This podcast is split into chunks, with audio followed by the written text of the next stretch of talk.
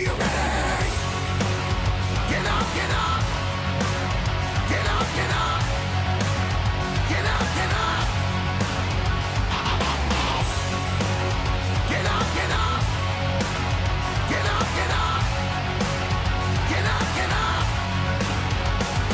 Well, are you ready now? Hey everybody! Welcome to the pilot episode of Sports Talk with JB. I'm, of course, JB Josh Burton. If you know the voice by now, I'm assuming it's because you know me from the well-renowned podcast, Everything College Basketball.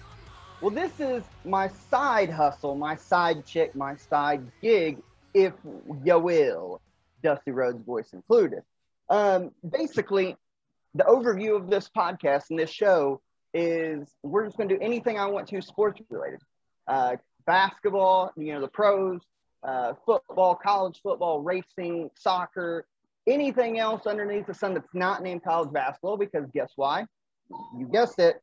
We have specific podcasts for that, which you can find by searching up anywhere your favorite podcasts are found at Everything College Basketball.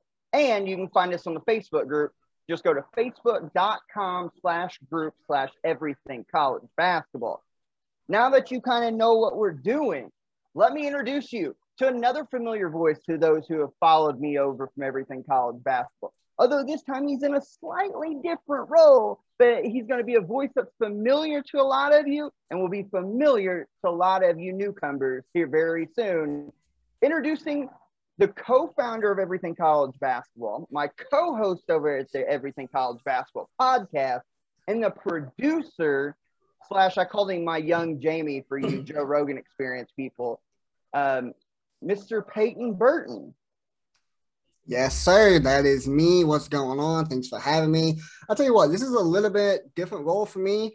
You mentioned Everything College Basketball. I'm normally used, I don't think I've ever been a guest on anybody's podcast before. I've either been co-hosting or hosting myself. So this is actually a first, especially going back into like a producer role, producing the show and getting everything ready. It's definitely going to be a different vibe for me, but I'm still going to have fun, and thanks for having me, like always. Yeah, no problem. I mean, I wouldn't know you want anybody else to produce my shows. Plus, we're going to be unfiltered. It gives us a chance. And by the way, for people who are wondering, Everything College Basketball, yes, we have not done a show in about 2 months. We're just letting it breathe and marinate after the final. We'll be back soon with our summer stuff, and then we'll kick it into high gear. So for all you ECB fans, we will be back soon and start the countdown towards the season. But that's not about this right now. This is about the whole landscape of sports. And before I get too much further in, let me go ahead and introduce you to our first sponsor, our title sponsor of this podcast, Darlidge Custom Meats, located in Seymour, Indiana, 1107 West Tipton Street, Suite A in Seymour, Indiana. Darlidge Custom Meats is your one-stop shop for all your custom meat desires. I'm talking the best steaks, the steaks around. Burgers, ground beef, ground chuck. How about brisket burgers, bacon burgers? And we're more than just burgers and steaks. You've got tenderloin. You've got Italian chicken breast. You've got the frozen seafood. Everything you could possibly want at a low, low price compared to industry standard. And plus that, top it off, the owner, Gary Darlidge, is a world-class human being. I would know from experience. Open 6 days a week. Monday through Saturday, open 10 to 6 p.m. Eastern Standard Time, Monday through Friday, and open only at a short period window on Saturdays from 8 a.m. to 1 p.m. Stop in if you're ever around this area, whether you're be Columbus, Seymour, or just passing through the state of Indiana in general. Make sure you stop by Darlidge Custom Meats. Tell them Josh Burton from either Everything College Basketball, Sports Talk with JB, or whatever, however you found me, make sure you stop in, say hello. There's a good chance I'll be there, and let them know that I sent you. I promise you, you're not going to find any other meat department, meat shop that's friendlier, nicer, cleaner, better meat than Darlidge Custom Meat. Promise you. And by the way, if you have one suggestion for me, get you some seasoned pork chops we make and grill them. They are A1, I promise you. Darlidge Custom Meats, 1107 West Tipton Street, Suite A, Seymour, Indiana. I keep wanting to say Columbus because that's where I live at, and I Seymour deal, but Peyton, you've had a little experience with Darlidge, and tell them about them seasoned pork chops. Oh, without a doubt, they're definitely like the best pork chops I've ever had in my life. Definitely would recommend. If you guys need some meats, without a doubt, you need to hit up Darlidge Customs. And I have pretty much a special relationship with them as well, because they help sponsor my race car and my Hornet that I race. I haven't raced in about 4 or 5 weeks. Probably going to get to the track hopefully in a couple weeks. But whenever I do race, I definitely couldn't do it without them. So, yeah, Darlidge Customs Meats is the place to go because they are delicious. Now that we got all that out of the way, Peyton, let's jump right into it. Arguably, and I don't even think it's an arguable debate anymore. The third best tournament in all of sports is going on right now.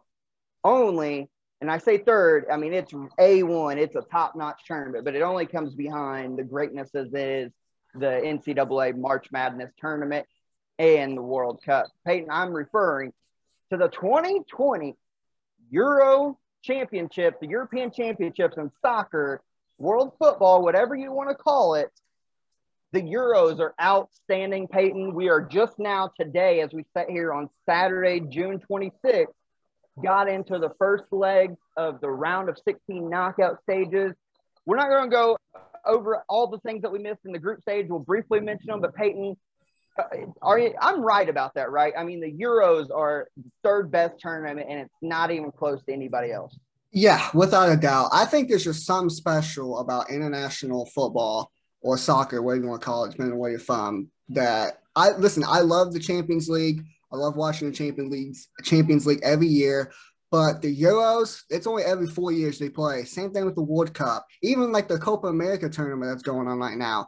Any type of international tournament for soccer or football is incredible. And it's just so much drama. Or the Nations League, I guess you can put that in there too. Oh, and the Gold Cup, too. Gold Cup as well. Any type of international comp is just very exciting. So much drama. Normally, you have the best players playing for them, especially if it's a World Cup or the Euros right now. And knockout stage beginning today. And it was very exciting stuff. I can tell you that. Yeah, and I'm with you. As you guys are going to learn in this show, I'm a huge soccer fan. Behind college basketball, honestly, over the last 10 years, soccer is maybe my second favorite sport now. I mean, it's right there with football and baseball. I'm telling you, it's really close. So you're going to hear a lot of soccer talk, so brace yourself. Use the fast-forward button if you must, but I promise you, soccer is just not, or football as our friends overseas like to pronounce it. Soccer is not this, what everybody in America, or at least the old school minds used to want to tell you, oh, it's so boring. All they do is pass. They play 90 minutes and don't score, and it's no fun. If we can turn our father, who's a 50-plus-year-old man, almost 55 years old, that could not stand soccer, that was like a lot of other Americans who would only watch it during, let's say, the World Cup, both men and women, if in the last calendar year, not even just last calendar year, if the last 6 months, if he could sit down and really pay attention and become a fan. I know there's a lot of other you people out there like that, men or women. Is there times that the game is slow and can be, yeah. But I want you to go to basketball and baseball and football and tennis and golf and everything else and tell me there's not moments or games that are like that, because there is. I'll make a liar out of you if you say there's not. So it's so much fun. Even the we call, nil-nil, which nil means zero. Nil-nil draws doesn't necessarily dictate, just because the final score shows something, doesn't necessarily dictate how the game was played. There's so many exciting matches that ended like a 1-1 tie or barely a 2-1 win or a nil-nil draw that have so many implications and the passion. I love soccer, Peyton, and I know you do too. The Euros are commencing like we talked about. Real quick, let's go briefly over the groups before we get into the knockouts that started today. Obviously, for those who know me, you're going to know this as a fact. For those who are new and joining us, you're going to find out real quick, probably at the end of this episode, to be honest, all of mine and Peyton's favorite teams that we'll glowingly talk about and if need to, trash. But for me, for whatever reason, I'm not Italian. Peyton's not Italian. But for some reason, since I was like seven or 8 years old, I've had this obsession with Italy. My sister did too, which is really weird as well. I didn't force her to. And I've always said I'm pseudo-Italian. So Italy is my country. Italy wins Group A. Wales came in second, and Switzerland was third. The top three in Group A all advanced. Turkey, which was a massive failure in this tournament, finished dead last in Group A. Group B was won by the number one ranked team in FIFA World Rankings right now, Belgium, won a perfect 3 for 3, 9 points. Top Group B, Denmark was second, Finland third, and Russia fourth. Group C saw the Netherlands, perfect 3 for 3 for 9 points, win Group C. Austria was second with 6 points. The Ukraine was third with 3 points. North Macedonia finished dead last with no points, but they actually put up a good fight in a bunch of their games. Group D was won by England with 7 points. Croatia was second with 4th. The Czech Republic actually had 4 as well. And then Scotland was dead last with 1 point with the lone draw against England. Group E seen Sweden surprisingly win the group. Spain, the powerhouse that is Spain, finished second with 5 points. Slovakia 3, and a disappointing Poland with arguably the number one striker in the world, Robert Lewandowski. Poland only got 1 point, finished dead last in Group E. And in the final group with a group of death, arguably, Group F was tremendous too.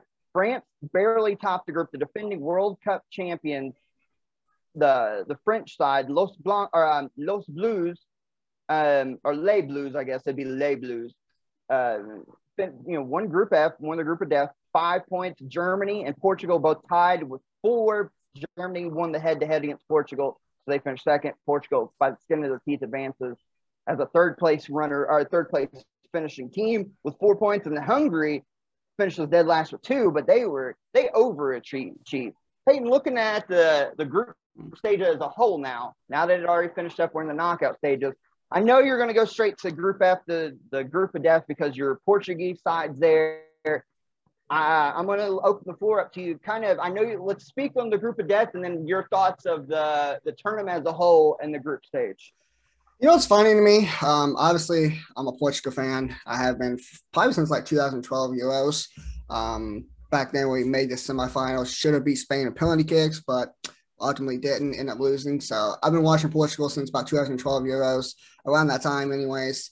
And it's actually funny that we are actually in the group of death. Josh, obviously, you remember. I don't know if any other OG members listening to this podcast will remember this, but if any NCAA football fans out there, like the football game out there, we used to have this rule in our online dynasty that I think if you win like 3 national championships or something like that, you get put in like the toughest schedule or something like that. Yep. And obviously Portugal is defending Euro champions. So what do we get by winning the championship? We get put in the group of death with 2 teams.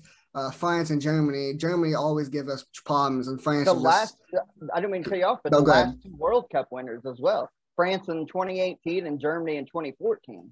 Yeah, and you throw Hungary in there, which gave everybody a run for their money. Portugal, it took like the final 10 minutes. It was 0-0 after like the 82nd minute, and all of a sudden we went up 3-0 and we ended up winning the game.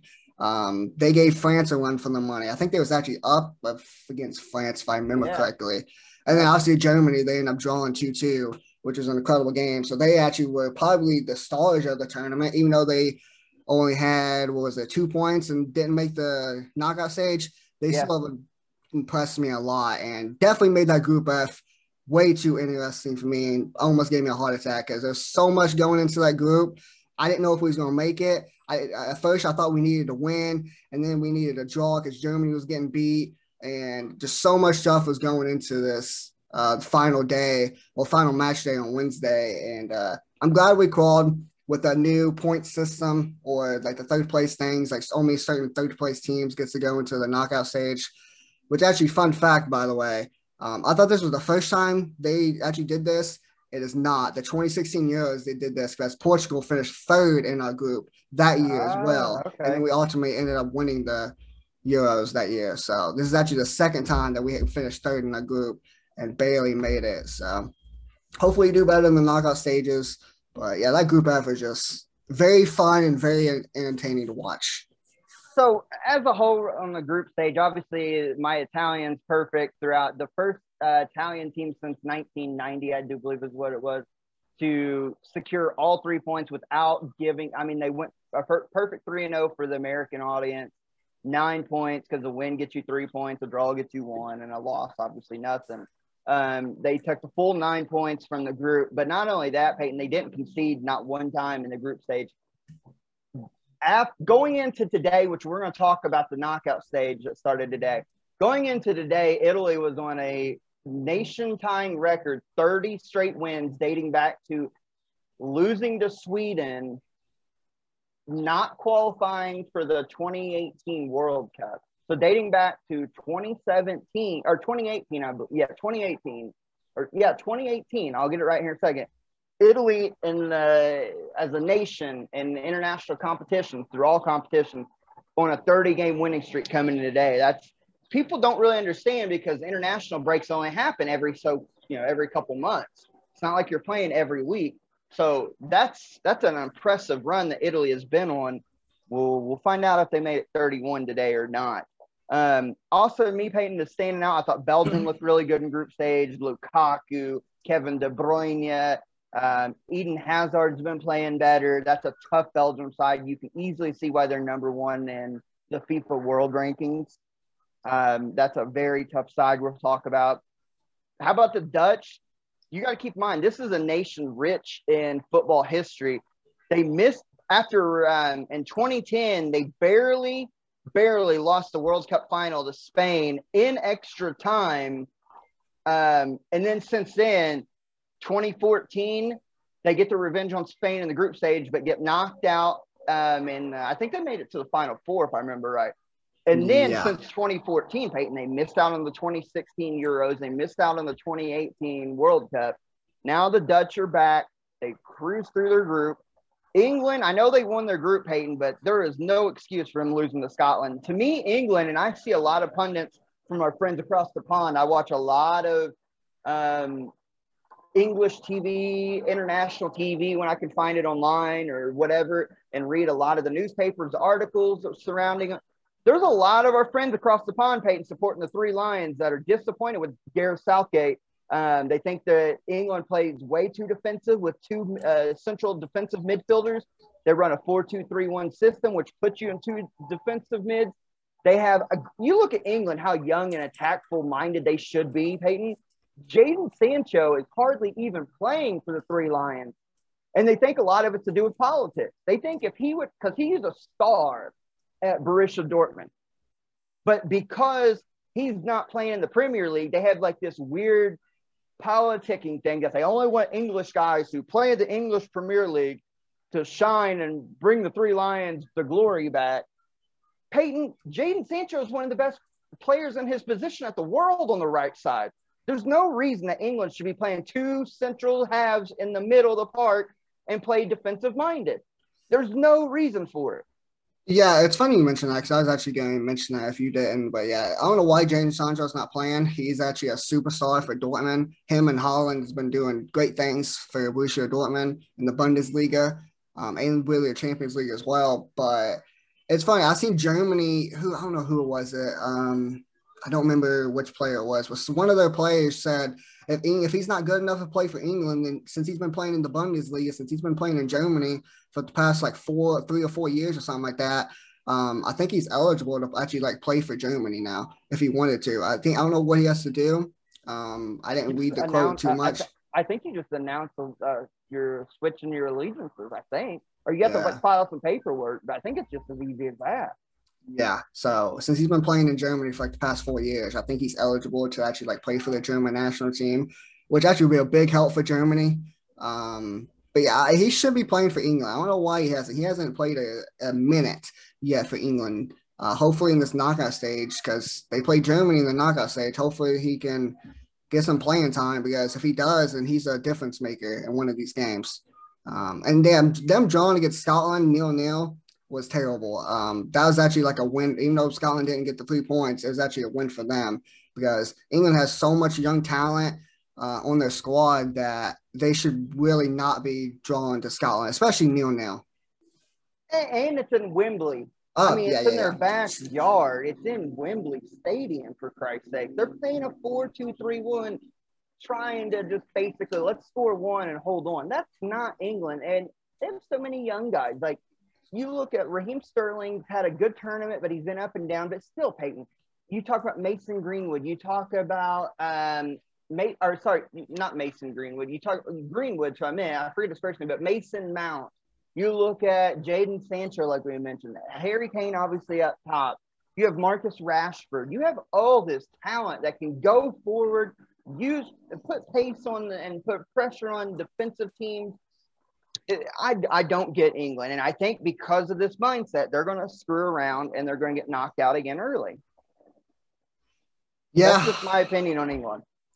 Yeah, they're going to have to figure out something because they have too much talent, especially in that attacking line with like guys like Raheem Sterling and Harry Kane as a number 9. They should be scoring more goals, and they should really not be losing or even coming it close with the teams like Scotland. They, in my opinion, going into this tournament, I thought they would be one of the favorites. Now I can see them getting beat by Germany by a couple goals. So I do too. And Germany's not been Germany of old. They did have a great performance against Portugal. We'll get more on that here later about the Portuguese back line. I know you're going to have some things to say about that. But also then Germany turned around and by the skin of their teeth, thanks to who scored the goal to tie it up to secure and save their ass 2-2. Leon Goretzka. Yeah. Goretzka, if it wasn't for a Goretzka goal, Germany's knocked out and Hungary's then, and Portugal finished second in the group. So if there's a good chance, depending on what Germany's side shows up, if England's just going to play two defensive mids again and worry about this German attack that's not the strongest right now, then they're going to get knocked out. Because the last thing they want is a penalty shootout, because Lord knows their record in them, especially against Germany. And Germany's historically good.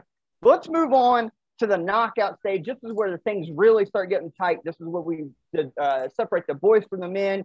Whatever analogy you want to use, Peyton, it kicked off this afternoon with a matchup between Wales and Denmark. Peyton, by the way, we'd be remiss to say, giving a huge shout out to the Danish superstar, Christian Eriksen, had that scary, scary ordeal 2 weeks ago to the day where in the first game of their group stage, he collapses, literally dies on the pitch for a minute. It was basically a heart attack, wasn't it? I mean, that's what they said. Pretty much. Had a heart attack. Thank God for Milan star center back and Danish captain Simon Kjær for basically helping save Christian Eriksen's life and calming his wife down, galvanizing his teammates. This is a great story for Denmark, the 1992 champions, by the way, of this competition. Obviously, Eriksen is recovering. I think he's on the mend, basically. I don't know what his football career is going to look like now, but he's on the mend. And then the Danish team has probably the best story going in the tournament and maybe in sports right now, period. But they kicked off the knockout stage round of 16 today. Winner go home against Wales, and an absolute thrashing of the Welsh. Peyton, Denmark 4, Wales 0. How about Kasper Dolberg putting up a brace for the Danish side? Yeah, this is actually surprising. I thought Wales would actually come through, especially with Gareth Bale. Me personally, I was hoping Wales would win. I was hoping Gareth Bale would get a couple of goals, maybe get a brace or something, just because I want him to be informed, because I hope he comes back to Madrid, which I'm pretty sure it's set in stone that he's coming back to Madrid after being on loan at Tottenham for a year.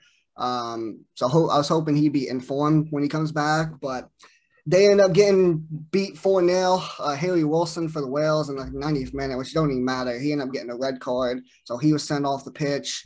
I'm looking at the stats here. They had 11 shots, 1 on target. For Denmark, they had 16 shots, 8 on target. Pretty much dominated possession. 53%. I was going to say the same thing. Yeah. I mean, the Danish side dominated this match. 53% possession, way more shots on goal. They kept it, and they're attacking third way more of the time. This was a complete and thorough ass whooping that the Danish gave the Welsh team. Yeah, without a doubt. They had like 9 corners as well compared to Wales' 1. So definitely a surprising result. But before the game, I just want to mention this. We'll get talking about the Christian Eriksen situation. It was cool because before the game started, like when the captains meet in like the middle of the front of the pitch and do their stuff and hang the flags out and stuff, Gareth Bale actually gave Denmark's captain a sign. I don't know if it was signed, but it was like a jersey with Christian Eriksen on it, and it was in the frame, and it was really cool. It was like, they ended up getting a big applause from that. So good on them for doing that, but they ended up getting their ass whooped 4-0. So the Danish move on to the quarterfinals, the round of 8.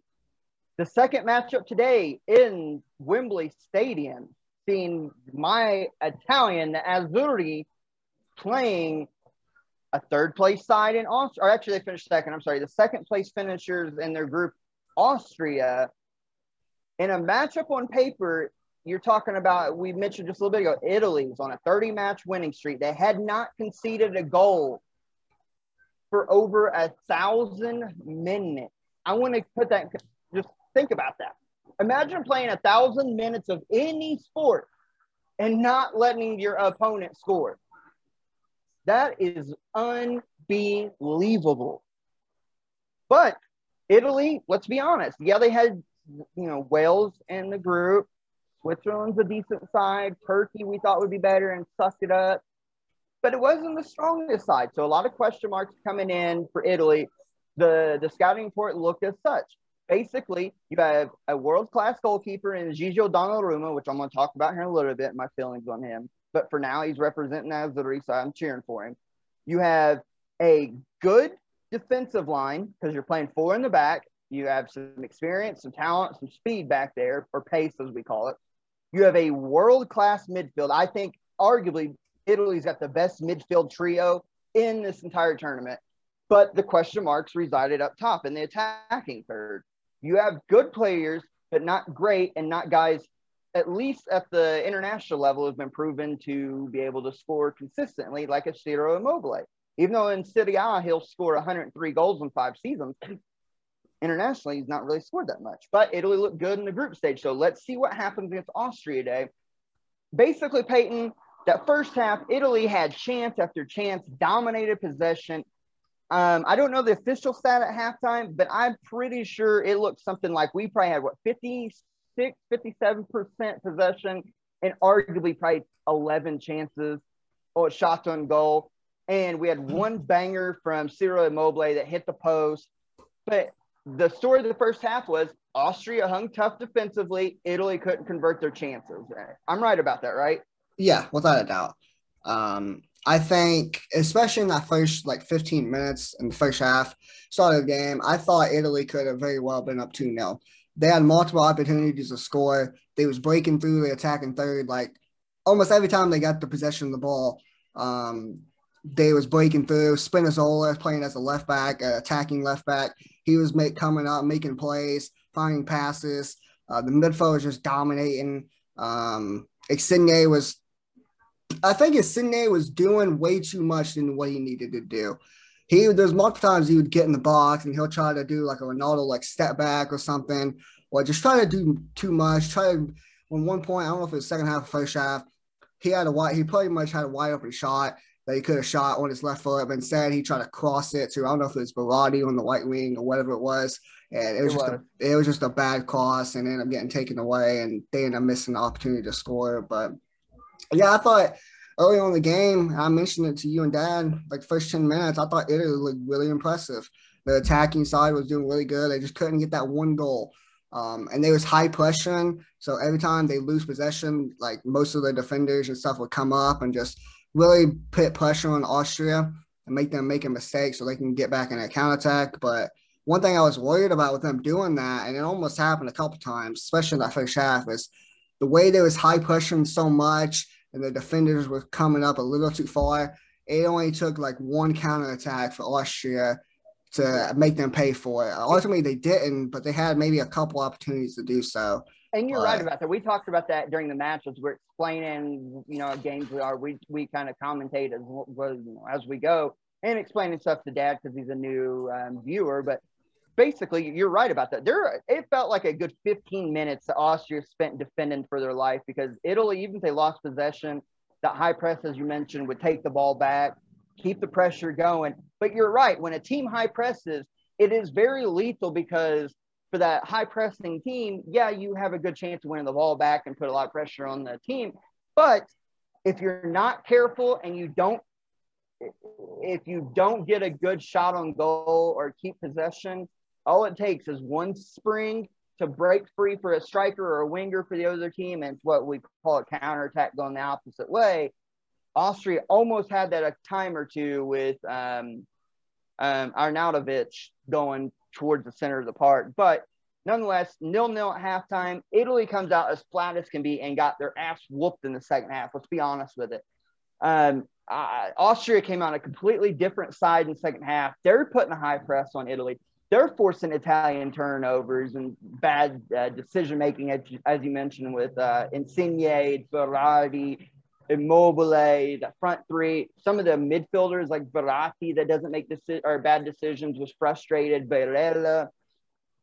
Austria had a goal at the 70th, around the 70th minute, called offside, though, to think the VAR, the virtual assistant referee, or replay, however you want to look at it. It was the right call, but Italy is playing with fire. They almost gave up a goal, then turn around and almost gave up another one, or as far as like a penalty goes. Yeah. Luckily, long story short there, with 84 minutes in, back in the 75th minute, they made a pair of subs in the midfield. They took off Verratti and Barella. Barella on a yellow card. They bring in Matteo Pessina, who had actually scored in this tournament.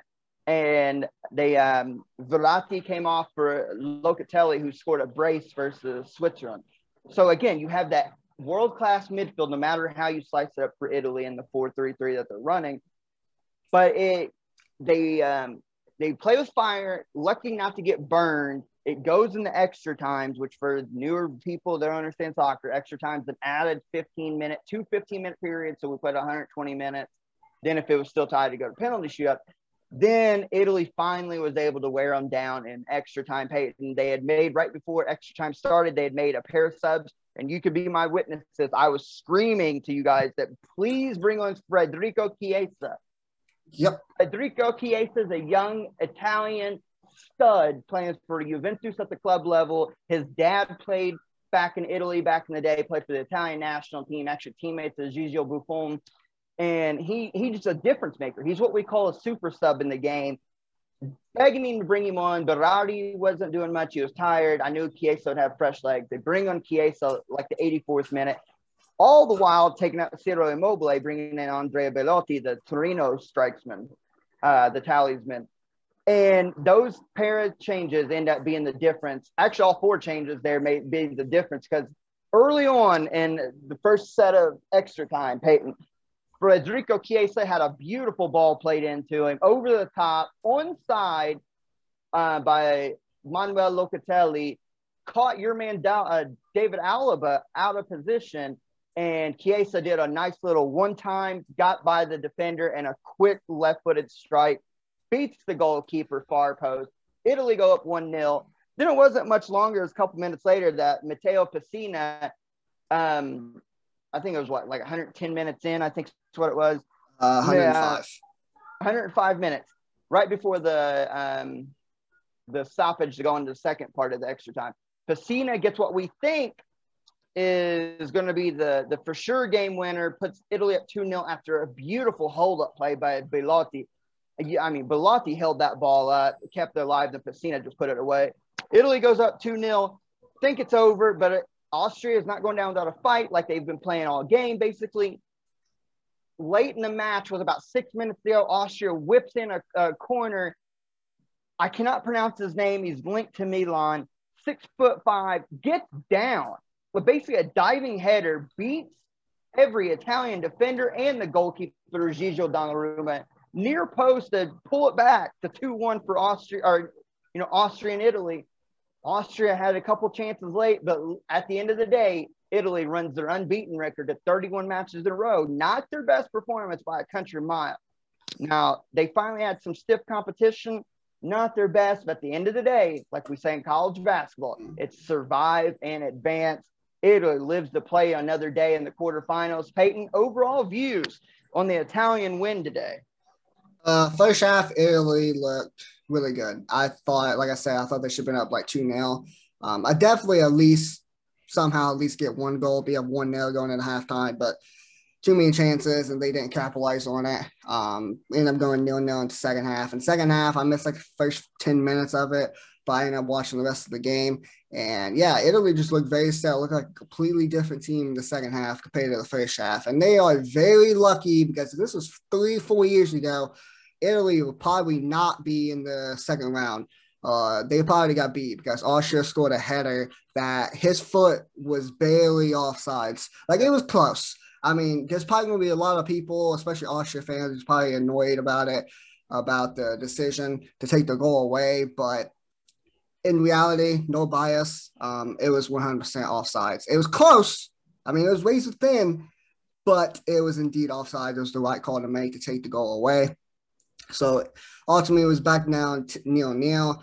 Chiesa coming on, getting that beautiful goal. And I don't know who crossed it into him, but he had to chest it. And it was Locatelli. Oh, yeah, it was. It was Locatelli going from the left side to the right side, crossing into him. David Alaba, I don't know what you're doing. Hopefully you don't do that in Madrid, because you completely missed your man and made a bad decision, left him wide open, too much room. And he chested it down. Beautiful left foot strike, like he's leaning on Messi. Far post, ended up going 1-0. And then, obviously, Pessina getting the goal before halftime, or before stoppage time in the second, for the first half of the extra time. That was huge. I thought for sure that was a dagger ball game, right? Italy's going to move through with ease. Real quick, I thought you were going to, because I know you were just equally as impressed as I was. I thought Belotti came on as a sub, and I thought he was tremendous and helped change the way Italy's attack looked. Yeah, without a doubt. I mean, he's not a pacey at all, but he's a strong striker. He's able to hold defenders. He's like an Ibra type. If you just pass him the ball, get to his feet, he's going to hold someone. He's going to make a play for you. And that's what he did for the Pessina goal. He held him off just enough, and he got the ball like taken away just a little bit, but it went right towards Pessina. He just put it into like the, I think, top left of the goal or something like that, or near post. Beautiful strike for them. And like I said, I thought the game was over. But Austria, just like all game, like you said, they kept on fighting back and never gave up. That 6'5 dude, not even going to try to pronounce his name, that's linked to Milan. Beautiful header.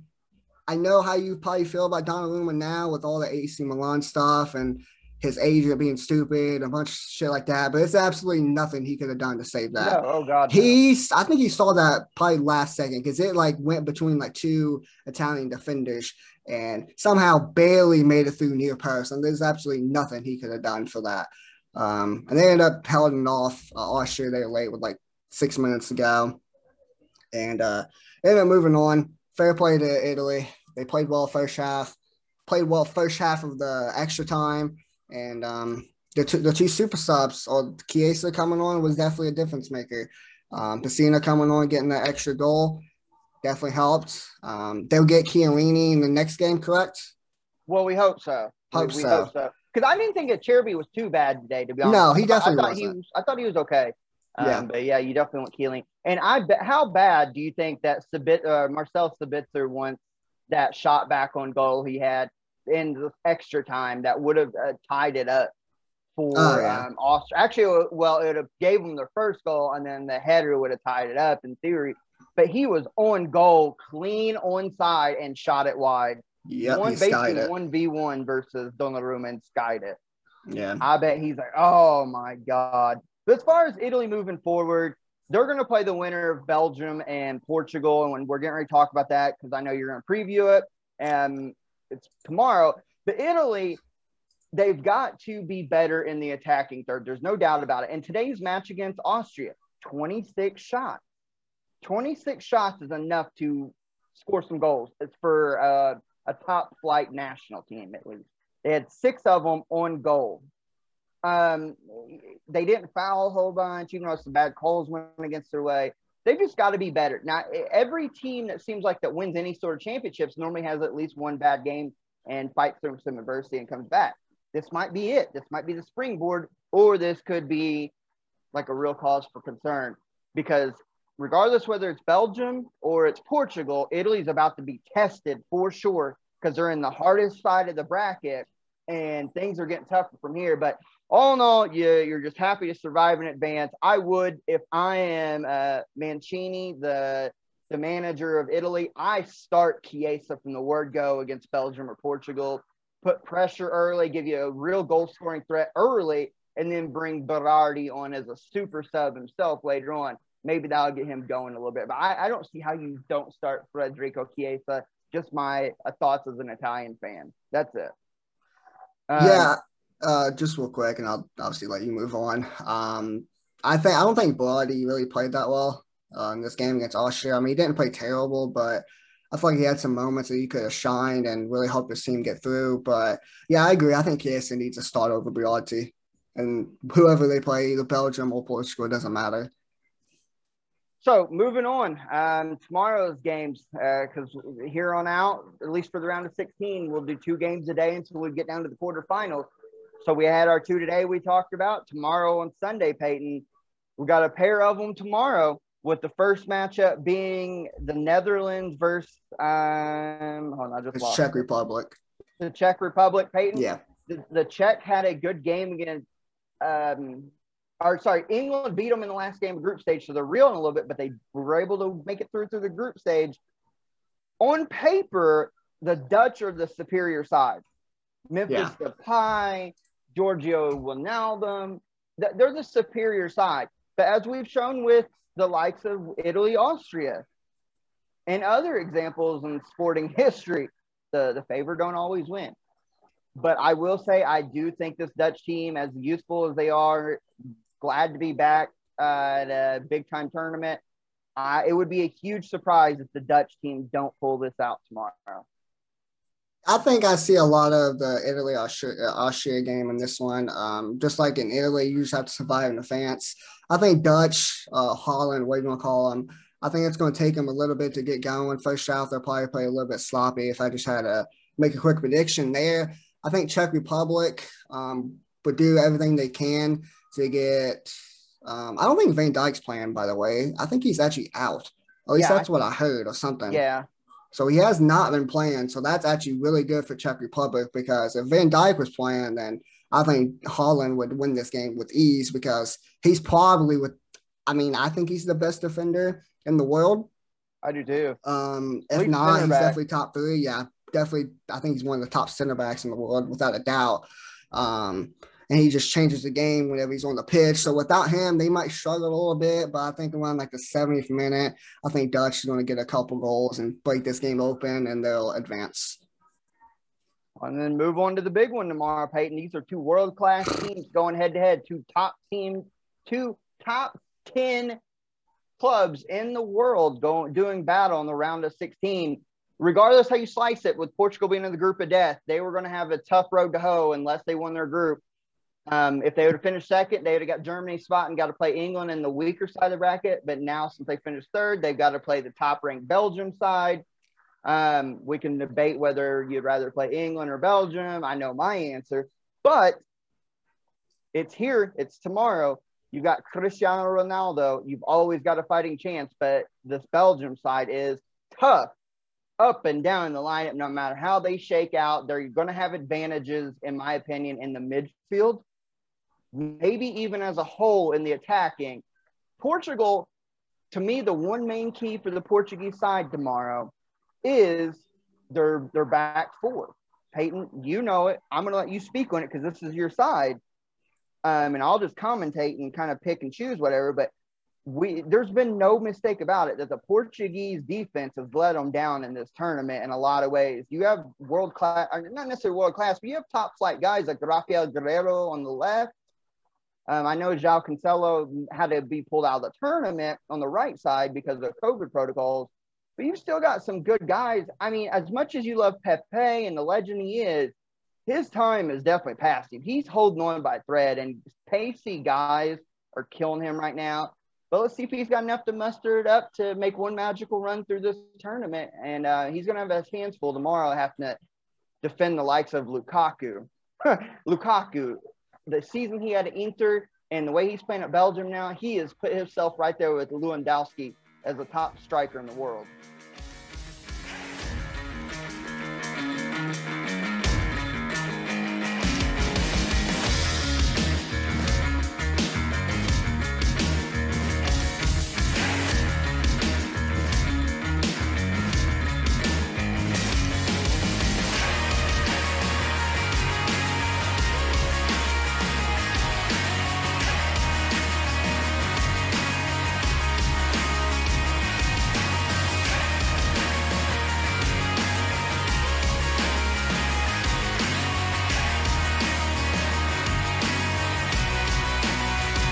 Yeah, without a doubt. Pepe is going to have trouble. Him and Diaz is going to have trouble because not only do they have Lukaku, and there's a reason why they're the number one team coming in this Euros. They got guys like Lukaku, who's a goal-scoring machine, Kevin De Bruyne, who's probably one of the best central attacking mids in the game, playing for Pep Guardiola's Manchester City team. I swear to on God's green earth, if Eden Hazard buries us in this game after he's been so shit for Madrid this past year, being injury prone, missing 30 matches or whatever it was, I swear if he buries us in this game, I'm going to be livid. I'm going to be pissed. But they still have Eden Hazard. I mean, as long as he stays healthy, he'll probably be good for them. But if he doesn't stay healthy, then it's going to be just another Madrid situation like it was last year for us. But you already mentioned it. We got Cristiano Ronaldo. I still think he's 36 years old. He's the leading goal scorer coming into this in the Euros right now. He has 5 goals scored so far. And it's going to be tough. But since we have him, there's always a chance no matter what. He completely carried us in that France game, scoring 2 goals. The other was penalty kicks, but I don't care. He scored those 2 penalty kicks, which gave us a draw after Benzema scored a brace himself. And that let us finish third in the tournament or the knockout, the group stage and ultimately advance. But yeah, this is definitely going to be tough. It sucks that we don't have guys like a super sub like João Felix to bring on because he's dealing with like a COVID protocol BS or whatever it is that Cancelo is dealing with as well, so he's obviously we can't bring him on. Renato Sanchez, he started in the France game. I hope he starts in this Belgium game because he is a difference maker in that midfield. He's like another version of Conte, and I know Conte is really good, but I'm not saying Sanchez is not on that level, but he's probably like a level below Conte. But he still does the same stuff that Conte does. He just chases people around in that midfield. He makes plays. He did it in the Hungary game to really open us up and really tear them apart in the final 10 minutes of that game. Let us win 3-0. So he's definitely a difference maker. Andre Silva coming off the bench is a super sub if we need him. He's going to be good for us. I really hope we can score very, very early. Like we have pretty much every game that we played so far. Besides, like, the Hungary game, it took us to the 80th minute.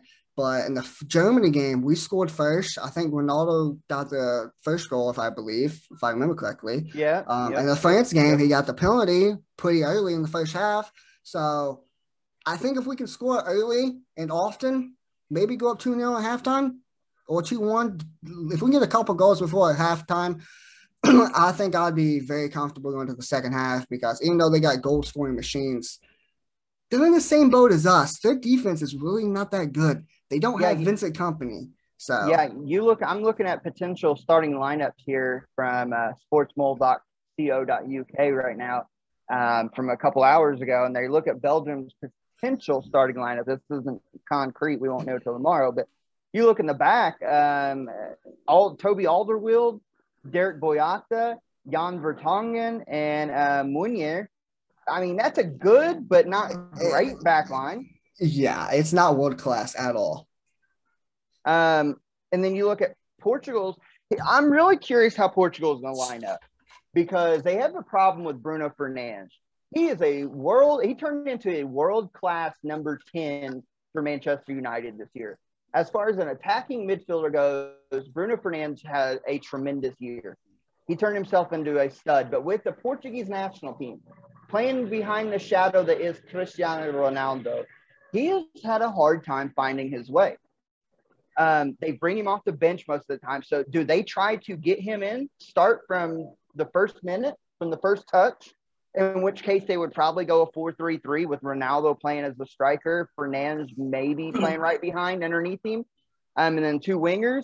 Or do they continue to go down that road where they go maybe Carvalho and Neves and go to a 4-2-3-1 with two center halves? It's going to be really interesting. But Portugal's potential starting lineup looks like Patricio in the back, a back four of Nelson Semedo, Diaz, Pepe, and Rafael Guerreiro. They have João Moutinho actually starting. It looks like if that's the case, that Portuguese are wanting to rely on their experienced midfielder. Danilo Pereira and Renato Sanchez, and then the front three of Bernardo Silva, Cristiano Ronaldo, and Diego Jota.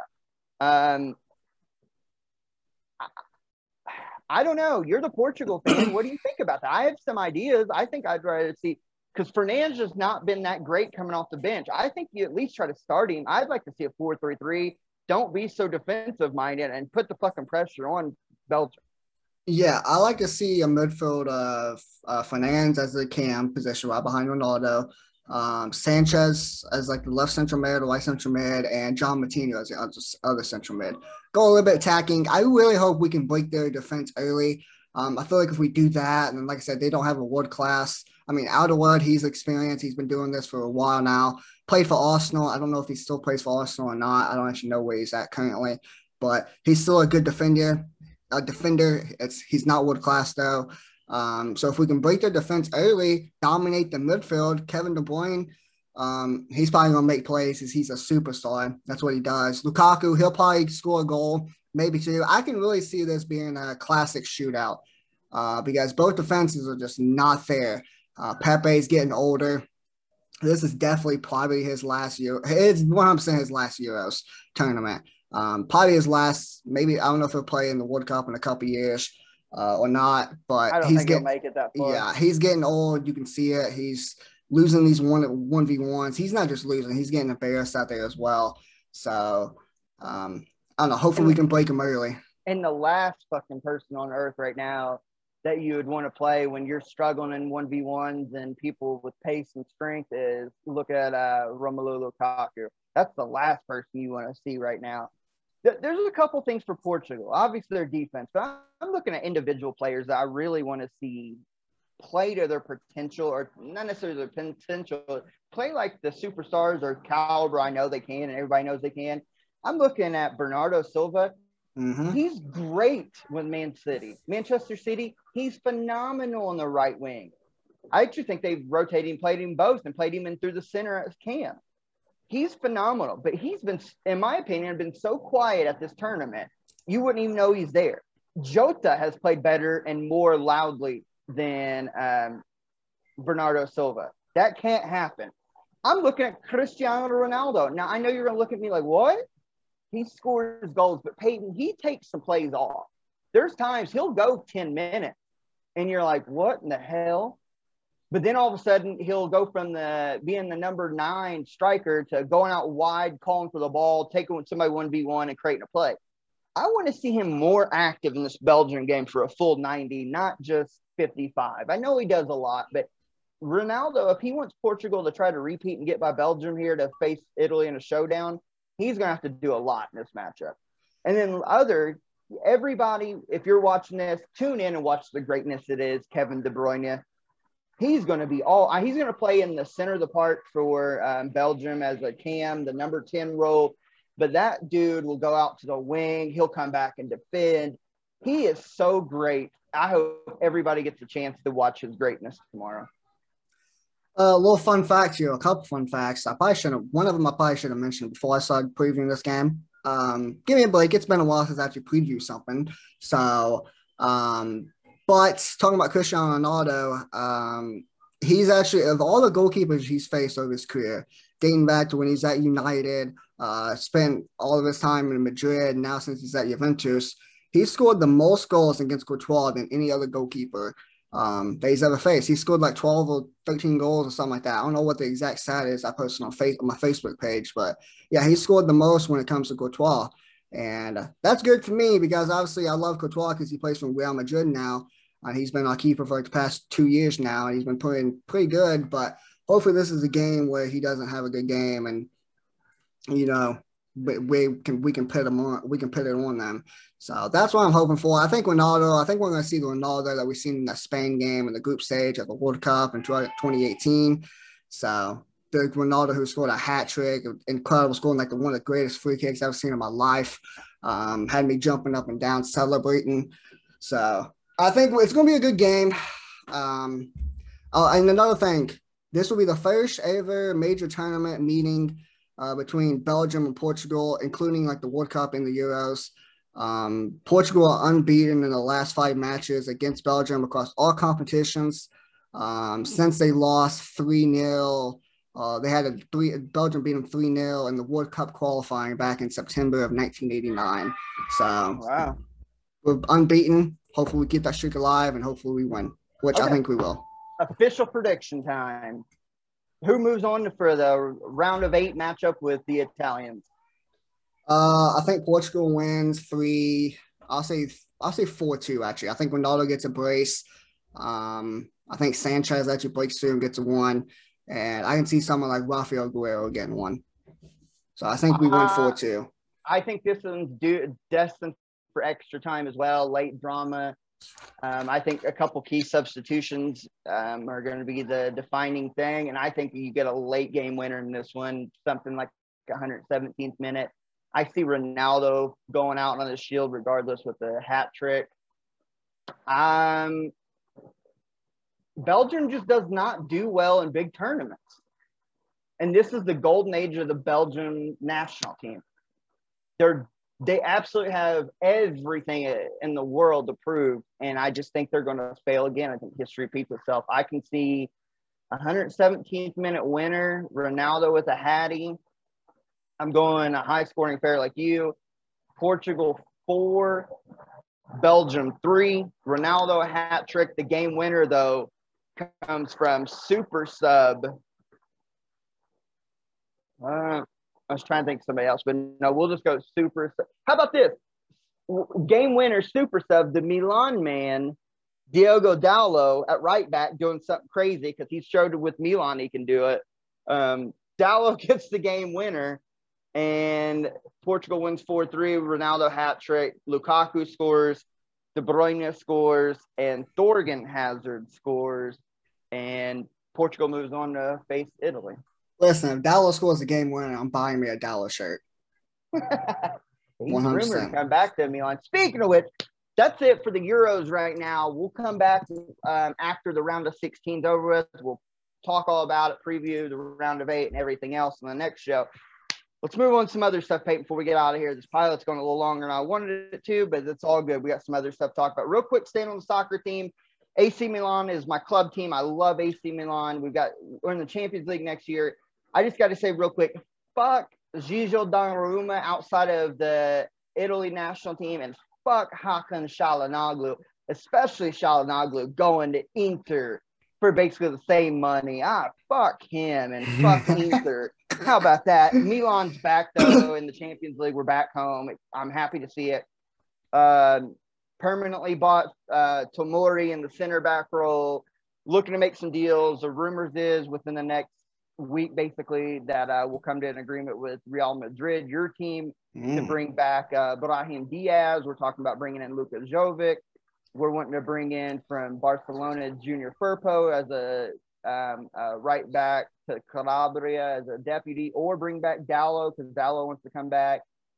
So Milan's making moves. Can't wait to update them on this podcast as we go, and especially when we get into the season in August. I love Milan. But, yeah, we're making moves, and I'll keep everybody updated as we progress. But basically, we spent so much time on the Euros, I want to focus on that. But AC Milan news is coming at you hard and fast on this show, so be ready for it. Peyton, the same way, what you got on Madrid? Anything? Besides, we haven't really done too much. Besides, we bought David Alaba, left back from Bayern Munich. So he's probably going to start for us now. He's probably going to take over the left back position. Or him and Mindy's probably going to go back and forth. I'd probably rather have David Alaba, in my opinion. So we've been pretty quiet for the summer transfer market, until we buy Mbappe. But, yeah. Besides talking us, because you did get Ancelotti back. Yes, that's very true. Zidane left again, but we did get a former manager, which we've had success before Zidane came, Carlos Ancelotti. So hopefully we can do repeat what we did with him before he left and before Zidane took over. But real quick on Brahim Diaz that you just mentioned, I actually have an article that's on acmilan.theoffside.com, Sky Sports via Milan News, reporting basically what you said. They're trying to come to negotiations between Brahim Diaz and our president, Real Madrid's president, Florentino Perez, actually spoke to the press, and he said, and I quote, "Brahim has had the opportunity to demonstrate his great talent in Milan. If he cannot play continuously here, we would like him to do it at Milan. I can't talk about other things because I don't know what will happen yet." So I think he's still going to try to bring Brahim Diaz back to Madrid, but if it don't work out, then it sounds like he wants him to be a Madrid, so he wants him to be a Milan player once again, just because he had a great great year for Milan. So that's good news for you. If we keep him, that's good news for me. But it should be – yeah, go ahead. So here's the deal on Diaz, too, because he's a Spanish youngster. He's like 23, 24 years old. He really came into his own and really was key getting Milan across that line to finish second in Serie A. Returned to the Champions League after 9 years and all that stuff, or 7 years, 8 years, whatever. He wants to come back. He said he'd love to come back to Milan, but he also loves Madrid. I mean, keep in mind, he's a Spanish kid. Madrid is his parent company. He's been on loan at Milan. He loves Madrid. He wants to be at Madrid, but he also wants to be at Milan. He's got the best of both worlds. And what people don't understand, the top two winningest European giants, Madrid with the most Champions League, Milan with second most, have a great relationship. Carlo Ancelotti, your new coach, that used to be your old coach, all that success with you, had success, won our last Champions League. There's so many connections between the two. The two giants have a great working relationship where we traded talent. You guys loan us people. We had cut deals for each other. So Diaz is in a great spot. If he has the opportunity and Ancelotti feels like he's in his plans, he'll go back and fight for a spot for Madrid. If not, Ancelotti has no problem, and Diaz would love to come back to Milan. He's in a great spot. He's in a spot you and I would envy because that's our two clubs. Yeah, without a doubt. I would love him. I would love for him to come back. He had an incredible year in Milan, so I think he would really help our attacking front. But if he doesn't come back, then I hope he stays with Milan because he had a good year there. Actually, a couple more things with Madrid that I just actually looked up. It says here, Real Madrid are using Euro 2020 as an opportunity to scout RB Leipzig's Dani Olmo. He's a midfielder who came through the La Masia Academy at Barcelona. So hopefully he's a midfielder, so hopefully he'll be a strengthening on midfield if we do get him. I think Atletico Madrid is trying to go after him as well. He's a great player. He's a great player. We were linked to him last summer. Yeah. So it's going to be a battle between the city rivals of Madrid and who gets Olmo. So hopefully we can win that. But the other thing, it's funny. I was just talking about Gareth Bale, but I just seen something here 4 hours ago posting about MLS Soccer that report LA Galaxy open talks to sign Gareth Bale from Real Madrid. Wow, that's shocking. That's the first I'd heard of that. Yeah, it just came out 4 hours ago as I was looking. And it's posted on MLSsoccer.com. So, yeah. Wow. Well, it'd be interesting to see what Madrid, because they've really been quiet other than Alaba. Normally, because they've got all the money and, you know, it'd be interesting to see where they land from here. Real quick again, fuck Hakan Çalhanoğlu. People don't understand, Inter won the Serie A, which is the Italian domestic league. And they're in the same city. They're in Milan, Italy. We share the same stadium. So imagine if Duke and North Carolina or Kentucky and Louisville were in the same damn city and shared the same plot of land. And then you go from wearing a North Carolina jersey to all of a sudden you're going to leave on your own when they offer you a chance to stay to be like, no, I'm going to go play for Duke. That's what that's like for all of our other sports fans. So, once again, fuck Hakan Çalhanoğlu. Yeah, it'd be like, you know, Aaron Rodgers is having his deal with Packers. It'd be like him leaving Packers willingly and going playing for the Bears. Yeah. Yeah, fuck that. Real quick, though, talking about Madrid, my final thing. Bravo to Sergio Ramos on a great career at Real Madrid. Yep. One of the greatest center backs of all time. He's been there since like early 2000s, I think around like 2002 or something like that. Incredible year. He was our captain for like the longest of times.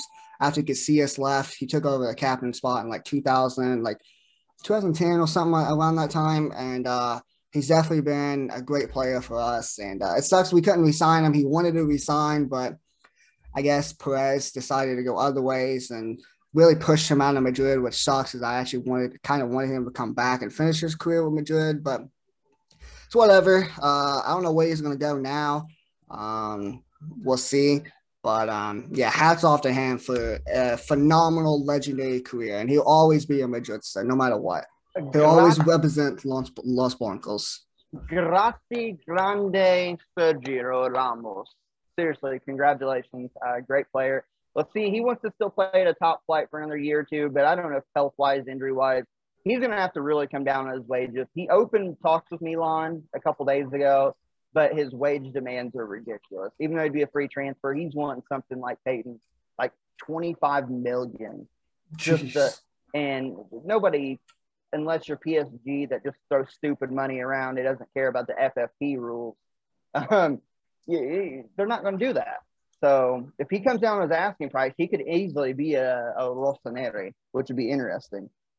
Moving on away from soccer, I'm sure everybody else has probably skipped through us and not listened to us or whatever, but hopefully, whatever. Let's move on to some other sports real quick on this pilot. And I promise you, again, not everything's going to be soccer all the time. We're going to there's going to be episodes where we might talk whatever, NBA draft one day most of the time, or maybe we talk about the NFL or baseball or whatever, fighting, wrestling, whatever.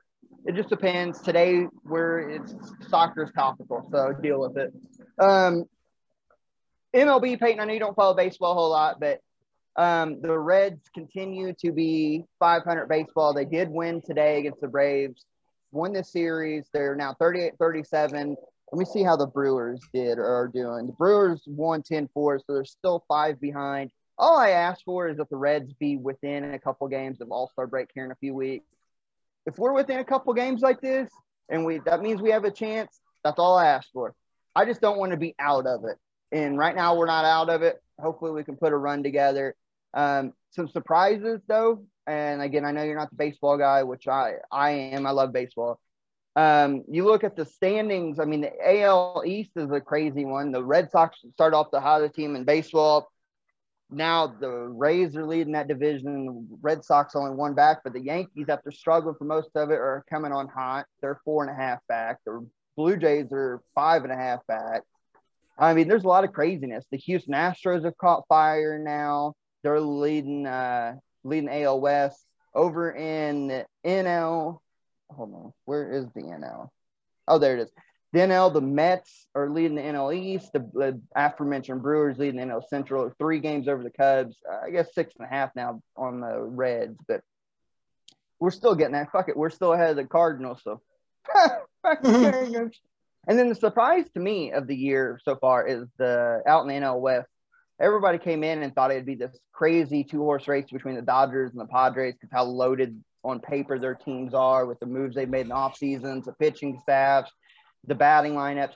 But the biggest surprise, and I think they've got the best record in the NL and one of the best records in baseball, is the San Francisco Giants. Sitting here right now, 49-26. They're currently playing, as we speak, the Oakland Athletics. And they're 4.5 up on both the Dodgers and the Padres. They're 9-1 in their last 10. They beat the shit out of the Reds in both series we played them this year, both home and away. To me, the Giants are the biggest surprise in baseball right now. So you just never know. I love baseball, especially as we get closer to October and playoff start. So I'm hoping the Reds can put together and make a playoff run, but we'll see. I mean, Jesse Winker and Nick Castellanos. Oh, my God. Top 2 in the whole freaking National League in batting average, top 5 for both in RBIs. I mean, they're just smacking the shit out of the ball. Jesse Winker leading the league in doubles. Those two are definitely all-stars. And to me, all-stars, starters, and outfielders in the National League. Just saying. So, do you? I know you don't pay attention to baseball that much, but do you have anything? Go Reds. That's the only thing I got. I don't think I've watched a baseball. I haven't watched a baseball game like all season. I don't think I've watched any baseball games in like the past 2 years. It's something I used to love. I loved playing it when I was a kid, playing Little League, playing coach's pitch, and playing on an all-star team was a lot of fun. I played shortstop mostly, but in the all-star team, I played literally every position besides catcher. And I had a lot of fun, but I don't know, like over the years, I just really never really cared too much about watching baseball, especially since I've grown interest in like watching soccer. Soccer has become my second favorite sport behind college basketball. So I don't know, I just don't really care to watch baseball. I think the season's way too long for me to keep up to date with everything. And the games sometimes just drag on way too long for me. And it doesn't interest me. But go Reds. Fuck Cardinals. There we go. So moving on to something I do know you know about. Earlier this past week, we had the NBA lottery draft. And the winner of the Cade Cunningham sweepstakes, the Detroit Pistons, get the #1 draft pick, Peyton. The rest of the lottery played out as such. Detroit 1, Houston 2, Cleveland gets the 3rd pick, Toronto 4, Orlando 5, Oklahoma City 6, Golden State 7, Orlando 8, Sacramento 9, New Orleans 10, Charlotte 11, San Antonio 12, Indiana Pacers 13. Where did we go from here? I lost. Golden State 14. And the Washington Wizards, 15, all inside the lottery. Peyton, the Pacers picking the lottery for the first time in a little while. Obviously, it's the same thing we knew coming in as being college basketball fans. The top 2 or 3 guys top 4 actually have still kind of remained the same in the draft board. If it held chalk, if you were the Detroit Pistons, Peyton, you had the first pick on the clock. Who do you take here in a couple weeks in the NBA, or I guess in a month now, because everything is. Who do you take in the NBA draft? If you don't take Cade Cunningham, then you are high. I'm sorry. Cade Cunningham's the best prospect in the draft with 100%. He's 6'8", who can score. He has elite court vision. He's a superstar. Like, if you just go back and watch what he did against teams in the Big 12 Conference, like Baylor, who's ended up winning the national championship. Look what he did against them. Look what he did against Kansas. This dude is a freaking superstar. I cannot wait to watch him play in the NBA next year. I haven't really kept too much update besides with Donovan Mitchell and what he's done this year. But next year I definitely will, because Cade Cunningham, I think LaMelo Ball had a hell of a year this year, winning the Rookie of the Year. I see Cade Cunningham doing the exact same thing LaMelo Ball did. He's a superstar. And plus, not only can he drive, he can pass, he can create for his teammates, but he also shot 40% from 3. What more can you ask from a point guard, combo guard type? So, yeah, he's an NBA prospect ready to go. He has an NBA body. If Detroit doesn't pick Cade Cunningham, then you're dumb. I'm sorry. Yeah, Evan Mobley currently slotted to go to second to Houston. I think that's good enough for Houston. They're in full rebuild mode. I think as long as John Wall stays there, Evan Mobley and John Wall could be interesting. They won't win a whole lot of games, but it could still be interesting enough. Jalen Green slotted to go 3rd, Jalen Suggs 4, Jonathan Kuminga 5, round out the top 5. We kind of knew those top 5 that basically stayed the same all year and in some form or fashion. Yeah, without a doubt. How about surprising? The draft combine's been going on. Keon Johnson, the freshman guard from Tennessee, his draft stock has skyrocketed during this combine. He's now projected to go 9th to the Kings. But Peyton, he just broke the record for combine high jump, or the vertical leap. It was like 47 inches or 48 inches. 48, like I think it was 48. That's ridiculous. Yeah, he is a freak. About it. I'm looking at some of these, Peyton. They have Davion Mitchell from Baylor. Oh, yeah, I was going to mention New Orleans. Whether he goes to New Orleans, higher or lower, whoever gets Davion Mitchell is getting a winner. We've talked about him on Everything College Basketball, how special he is. Whoever gets him is getting a winner, in my opinion. Without a doubt. He's my dark horse in this draft, especially if he goes to the Pelicans with Zion, Brandon Ingram. I think JJ Redick's still there. JJ Redick, he'll get good tutelage from him. I don't know if Jrue Holiday's still there or not, but yeah, he's a great player. He's literally a Donovan Mitchell 2.0. He's just a little bit better defender and not as good as the offense player as Spider was. So, yeah, he's going to be incredible wherever he goes. I think I actually want him to go to New Orleans because I think that would be a good pick or good place for him to start his career at. But if not, then I wouldn't mind him seeing him dropping 13th to the Pacers. I know Indiana's on NBA Draft.net has them picking Corey Kispert, which I don't actually like that pick at all, to be fair. Me neither, to be honest. I don't either. There's two people, obviously Davion Mitchell's number one, but down at 17th in Memphis, we were thinking the same thing. They have him drafting AU Doncic, Illinois superstar. Him and Ja Morant paired up together. Yeah. Oh my. One will obviously have to play off ball, and it's probably going to be Doncic, to be fair. Yeah. But if you got him to play shooting guard for a lot, or even run the second unit there for a while. And Memphis, as he continues to grow, oh, my God, you talk about fun in Memphis now. I was looking at the exact same situation. A couple other really interesting ones. It's not going to make a huge difference, but we talked about Kuminga going to Orlando in 5th. Orlando also has the 8th pick, and according to NBA Draft.net, would take Moses Moody. You give a lineup at point guard. Cole Anthony, who's there, will be a sophomore, or his second year, running the show in Orlando. Moses Moody running alongside him with the athletic freak that is Jonathan Kuminga running for lobs. That could be real. And plus, you still have Mo Bamba there for now. That could be real interesting in Orlando. I'm not going to say they're going to win a bunch of games. I'm talking about youthful and maybe fun to watch. That could be real interesting. Yeah, what I've heard, it was fun to watch this year because Cole Anthony had an incredible year for the Magic. So you pair him up with Moses Moody along with Mo Bamba. That's a great trio right there. He definitely could do some damage. I wouldn't be interested in him going to Orlando or him maybe going a little bit early, going to Golden State. I know they have him as a 7th pick, or James Bouknight going to Golden State as a 7th pick, which wouldn't be a bad option, but I think on paper I'd rather have Moses Moody than I would James Bouknight. That's just me personally, though. How about going down in the draft? Of course, these are all speculations and people projecting stuff out, but how about 24th, the Houston, my boy Johnny Juzang? Pair him up with John Wall. That would be cool. That'd be great for Johnny. Question, because not too far. Obviously, I was going to mention him. I was going to mention 2 picks later, Denver drafting Greg Brown. If you was both of these guys, is that too late for you to go in the draft? Would you come back? Because if Johnny Juzang comes back to UCLA and Greg Brown comes back to Texas, both of these teams are title contenders in my eyes. Because Texas, they still have Matt Coleman, they still have Courtney Ramey, and they got Chris Beard as new coach. So if both of these guys come back to their respective teams, both of these teams are national title contenders. Yeah, would you come back or would you stay in the draft? I think it all depends because – if you were lottery, then that's guaranteed. Yeah, lottery.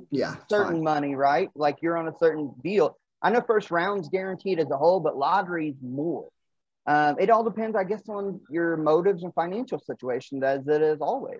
If you're comfortable enough to come back for another year in college, then yeah, you probably come back. Especially to me, like a guy like Johnny Juzang, he is red hot right now. So it's a weird spot. Is his stock going to ever get higher than it is now after his run in the NCAA tournament? But also, if he comes back to the NCAA and plays another year, he's going to be a preseason guy right there for the Wooden Award. And if he shows out the whole year, now he goes from maybe 24th to next year. Maybe he's inside the top 10. Would it pan out? But you go the other way. What if he doesn't pan out or stays as red hot? Then he misses I don't know. That's a tough one. That's a tough one to decide. Personally, of course, I'd like to see him come back because college basketball is our deal, but I'm looking, though, Peyton, how about down at pick 29, they have Jared Butler going to the Phoenix Suns, who are currently leading 2-1 right now in the series in the Western Conference Finals. Peyton, if you put a guy like Jared Butler, national championship guard, all around, can do it, can play at the point guard, preferably a shooting guard, but can knock threes down, dribble, drive, defend his ass off, rebound, a good teammate, and then a known winner. on a team that's already doing good with Devin Booker and company and Chris Paul, that is a matchup made in heaven, in my opinion. Yeah, if he goes to Phoenix, that's a great pick for them, especially for him to go there, because obviously they're probably the favorites to win the NBA title this year. I'd say so. I know it's 2-2 between them and the Clippers, but they're still one of the favorites to win it all. And you pair him with, you mentioned guys like Devin Booker and being under the tutelage and be able to learn of one of like the greatest point guards and one of the greatest basketball IQs in the game, and Chris Paul, it's only just going to help him develop even more. But two things I want to mention. Well, I think people just make, in my opinion, bad decisions. You look at pick number 33 in the second round and pick number 38. Yeah, 33, Orlando picking Deshaun Nix, G League. Pick 38, Chicago picking Isaiah Todd, G League. Both of these guys were five-star prospects. Isaiah Todd was committed to play for Michigan. Deshaun Nix committed to play for UCLA. Both of these teams were very good last season, had a very good chance of going really deep, and especially in the Final Four. But they ultimately decided to decommit and go to the G League route. Obviously, Jalen Green, he's third. He went to the G League route. He's a different breed. And so did Kuminga. And that's what I was going to say. Kuminga, yeah, speak on your point. Every Jalen Green and Jonathan Kuminga, there's a Deshaun Nix and Isaiah Todd. Yeah. And more, actually. For every two, there's 10 that's like that. And I'm with you. They just sometimes you make bad choices for the temporarily money. No, they're going to cost themselves, because if they do go second round, there's no guaranteed spot. They could be cut and be back in the G League. Yeah. You know what I'm saying? Mm-hmm. So I thought you were going to mention, how weird is it to look at the first round and not see one Kentucky player? Not one. They have Isaiah Jackson as the highest Kentucky prospect right now at 32 to the New York Knicks. Yeah, looking at Boston, 39. There's only two Kentucky players named. God rest his soul, Terrence Clark. That's sad, but there's only two Kentucky players.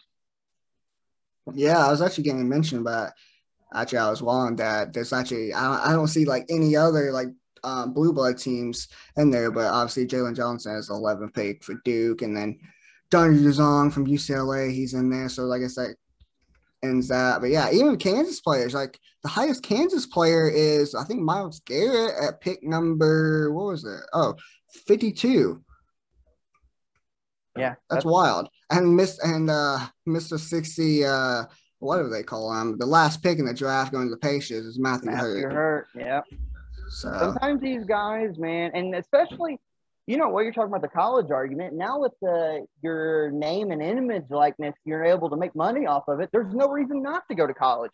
Why would you go to the G League now when you can make, you know, I don't know, $500,000, I don't know, $500,000, right? That's still good money. And it's probably less than that, to be honest, unless you're a high profile guy, right? I'm sure Jonathan Kuminga made maybe like $1 million or $750,000 or whatever, but still.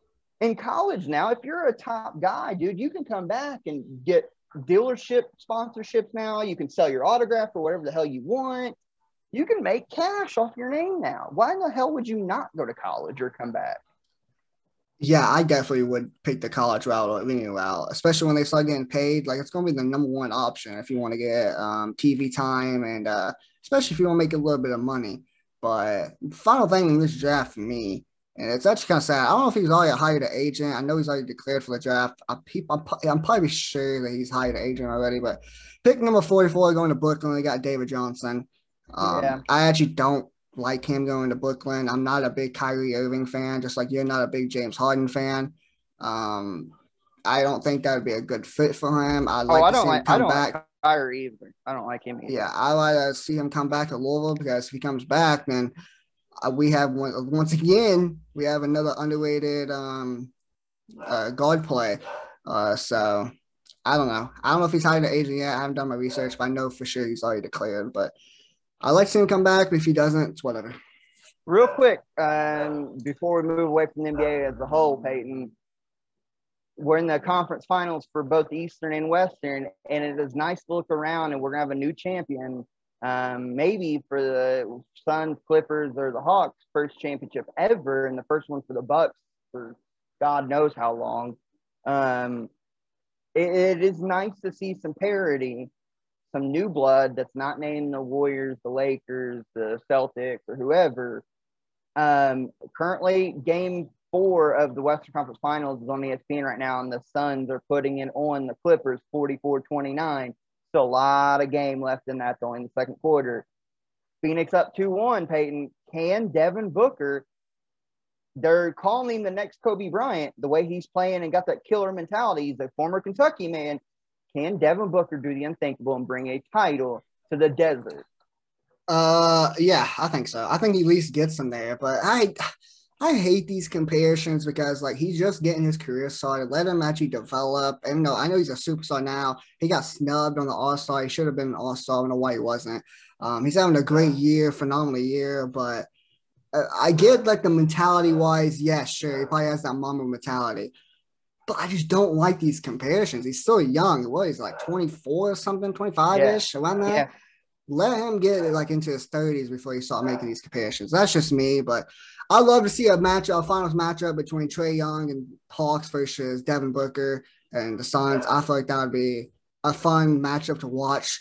Two young guns going at it in the playoffs or in the championship.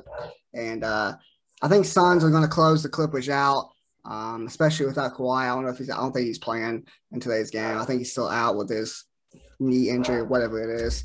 But, yeah, I think the Clippers get taken out in the semifinals and or the Western Conference Finals. I think the Bucks and Hawks probably go 7 games. And I think Ice Trae would get it done, though, him and John Collins, two young guns. I think they get it done. And finals matchup, you got Hawks versus Suns. That's my prediction. I'm agreeing with you there. As far as the Suns go, I think they're going to close out in 5, especially if they end up winning this game 4 tonight against the Clippers. I think that's a dagger, being up 3-1. You guaranteed at least come back to Phoenix. I think they're going to put it away in 5, to be honest with you, tonight, and then a couple days from now, go to their first finals since the Barkley era. And then over in the East, I think it's going to go 7 games like you do, but I think it's going to be the Bucks. I think the Greek Freak is determined after the last couple of years of having a top-seeded team, getting bounced.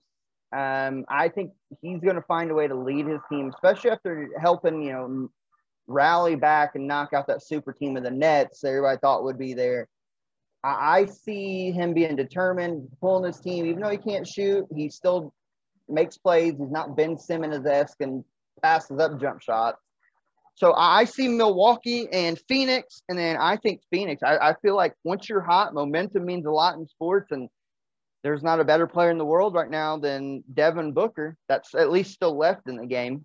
So, yeah, Phoenix and Milwaukee NBA Finals. If you'd have told somebody that 15 years ago, they would have thought you were smoking crack. I promise you. He did, yeah. I definitely agree. CP3 finally gets his first title. He really deserves, to be honest.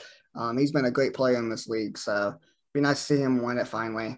And I'm a fan of Devin Booker as well. So let's go ahead. Like I said, I'm bad about this. I'm always like, let's just do like a 30-minute show and then we get to talk. And it's okay. It's the pilots. We're throwing it all out there so you kind of get the whole gamut. We'll rein it in some.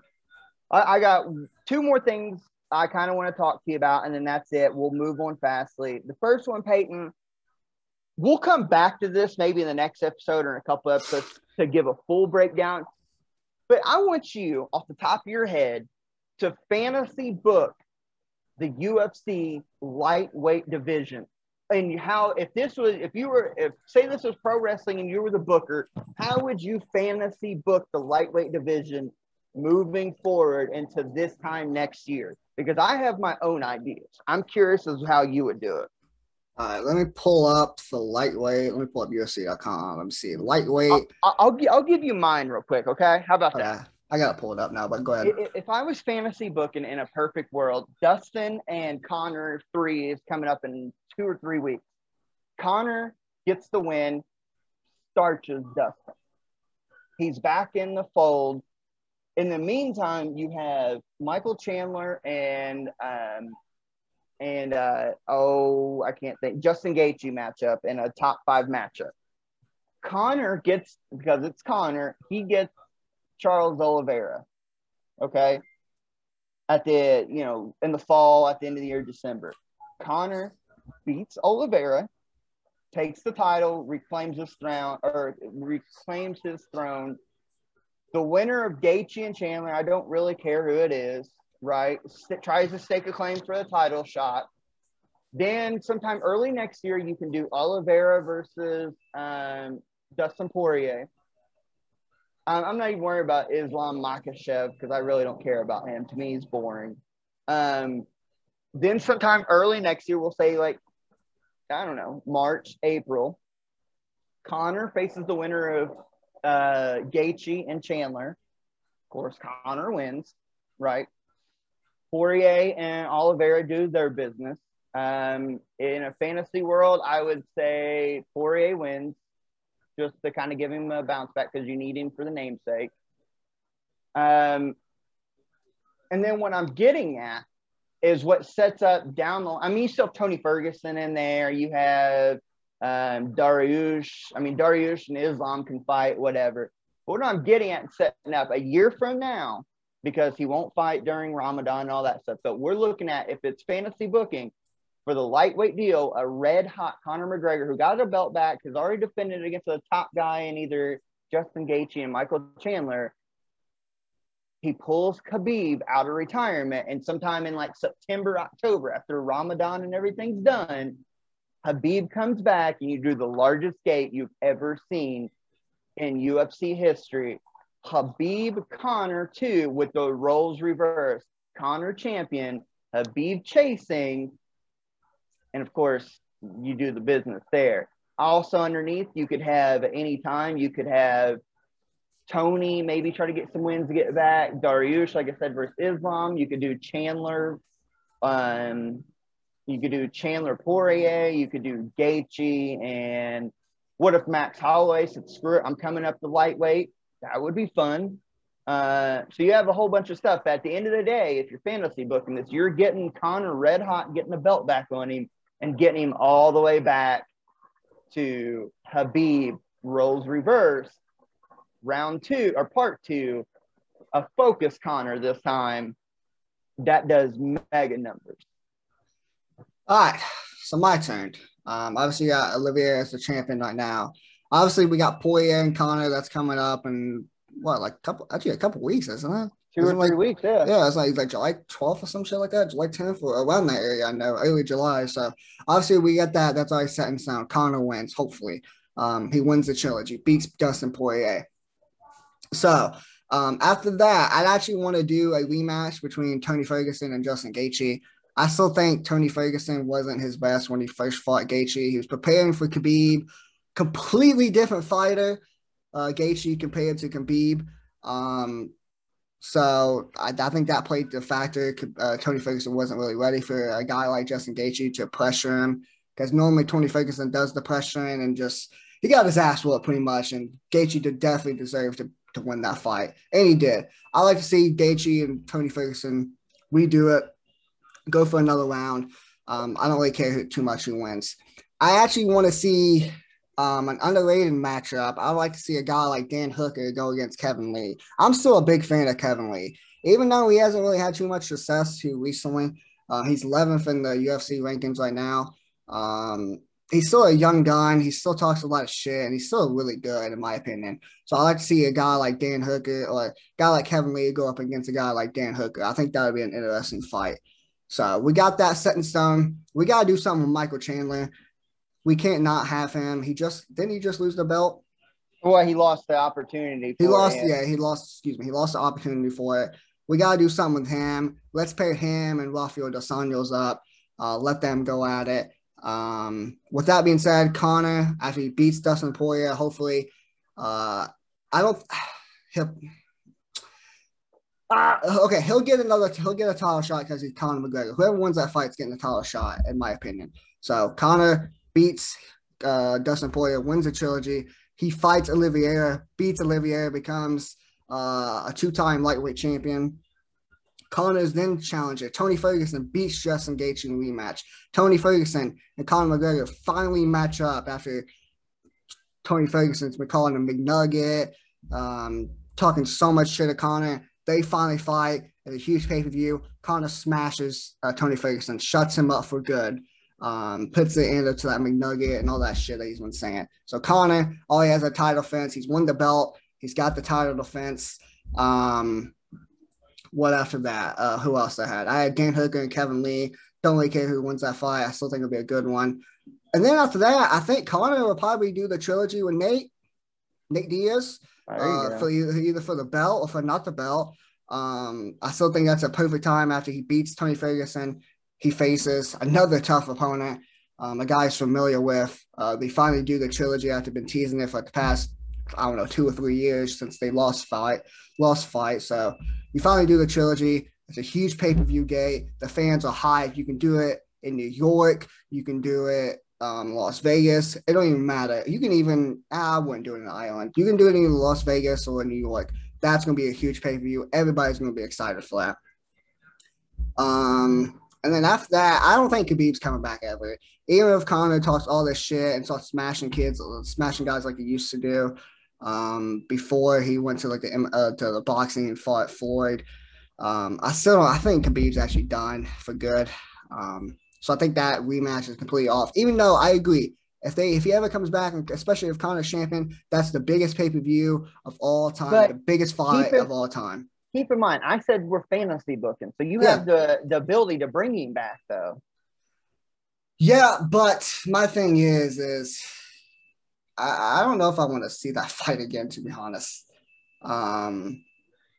I don't know of how I feel about that. I'd rather see Connor face Tony Ferguson and Connor face Nate than I would to see Connor and Khabib round two, because I still think Khabib probably. I'm a Conor fan. I don't like Khabib, but I still think Khabib probably finds a way to win that. Does the same shit he does in the first matchup, but You're probably right. We also got to think too. Conor's the only person ever went around against him, and he did it with apparently not focusing training camps and everything. He's drinking too much, and he caught him with some good ones. He just didn't have conditioning and to shut down. The first round he shut down the wrestling. Yeah, it depends on how he fights really against Poirier coming up for the trilogy, because even the Cerrone fight, after he starts sharing, he looked pretty good, but he admitted he was a little bit rusty. He threw that left hand, which is a wide left hand. He's lucky he didn't get caught from it, but he still looked a little bit rusty. Had to knock the rust off. But if he comes out and just starts his Poirier, and then in my fantasy booking beats Oliveira, and then beats Ferguson, and then beats Diaz, and just pretty convincingly actually knocks him out this time and not going into decision, then I think Khabib will actually probably will come back. But if he doesn't, then either way, my fantasy booking ends with Connor becoming a champion. And even if he beats Diaz, Connor moves up to welterweight and fights Kamaru Usman. Try becomes a two-time champ. I'm with you there. Now, we'll leave it at that. We will do a lot of UFC and boxing going forward because I love combat sports. So we'll do a lot of that on this show. Rounding out today's show, the pilot episode. I know it's been a long one, guys. Thanks for hanging in there with us. But we got to finish off with some racing. We don't do NASCAR really, but we got to give a shout out to Kyle Larson. That dude is on fucking fire. Is there a better driver in the world at anything with 4 wheels, 2 wheels, anything? No, not at all. No, 4 wins in a row in NASCAR, including the All-Star race, 3 consecutive points-paying races. He's second in the points in NASCAR. I do know that. He's ridiculous. And then he comes back and drives dirt all the time. But we'll focus mainly on dirt, Peyton. Looking around at the world of late models a couple weeks ago, obviously Brandon Overton did the unthinkable. Swept 4 consecutive days at the Dream 100, winning 2 Dreams in the span of 4 days. A combined 270, was it 73,000? Yeah, that's right. $273,000 in 4 days of automobile driving for dirt late models is unheard of. He's ridiculous. He just won a preliminary night last night, the Firecracker 100. He's the number 1 driver in Dirt on Dirt's top 25 poll. Him and Jonathan Davenport are just, it seems like they're the only 2 drivers winning anything this year. And dirt, anyways. Yeah, without a doubt. Very impressive. You kind of mentioned the Firecracker. I have an update from World of Outlaws, the late models there at Atlantoville for the Firecracker. And Last updated 3 minutes ago, 78 laps to go. Chris Madden leading. Turbo just took second away from Overton. So we'll see who ends up. Yeah, Turbo. Well, it says, hold on. It says number one, and it said, what is it? Oh, it might have been, I don't know, actually. I don't think it's Turbo. Well, it says number one on there. I actually don't know. Yeah, it could be Brandon Shepard then. Could be Bishop. Yeah, I guess it could be Bishop. Yeah, okay, whatever then. Either way, Madden's leading with 78 to go. That's all I know. Last night in Summer Nationals, $10,000 to win at Sycamore Speedway in Maple Park, Illinois. Brian Shirley, the squirrel, was able to pick up the $10,000 check, topping Bobby Pierce, Ashton Winger, Ryan Unziger, and Jason Fager to the line round top five. Shannon Babb was 10th. Billy Moyer Jr. was 9th. Peyton, as far as the top guys. Summer Nationals, they've just too many races spread out. It's lost its natural identity, in my opinion, where it was only like 22 races in the span of like 26 days. And then you had all the top guys. I'm talking Moyer, Kevin Weaver, Rick Auckland, et cetera, Babb, O'Neill, et cetera. Now it's just, you got, I mean, sure, or Pierce, he's leading the points. English, Shirley, Ryan, or I guess Ashton Winger, Fager, Moyer Jr., but it's not like it was. It's 28 cars last night. I don't know how many's tonight. It's kind of like, okay, it's Summer Nationals when it used to be like, oh shit, it's the Summer Nationals. That's kind of my opinion on it. Yeah, the field that's actually running the Outlaws, because obviously Devin Moran, he ran like the first week and ended up just not finishing it out. Says he ain't ready for it yet, but yeah, the field's definitely weak. Pierce is probably going to win. If not, then probably Shirley. I like to see a guy like Tanner English win. He's been winning good here lately, especially over like the past couple weeks. But yeah, Pierce is probably going to win. Just the field, it's very weak in my opinion. Last update on the Firecracker, Overton is starting to close in on Madden. There's like a minute left. So, yeah, he's probably going to win and win even more money. It's, what, $30,000 to win that? Yep, something like that'd that. That'd be over $300,000 inside of 2 weeks. Yeah, Lawson's the hottest driver, period, but he's the hottest driver in Dirty Late Model Race, without a doubt.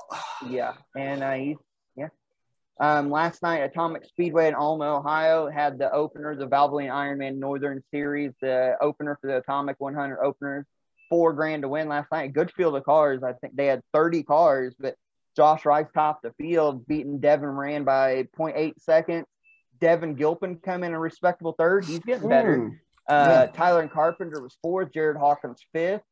RJ Conley was there. Freddie Carpenter, Jerry Bowersock, Steve Caseball, Dwayne Chamberlain, and then they had a bunch of guys tonight show up too, like Turbo showed up. The Lucas Oil races got rained out, so he drove all the way there tonight for the $12,000 to win.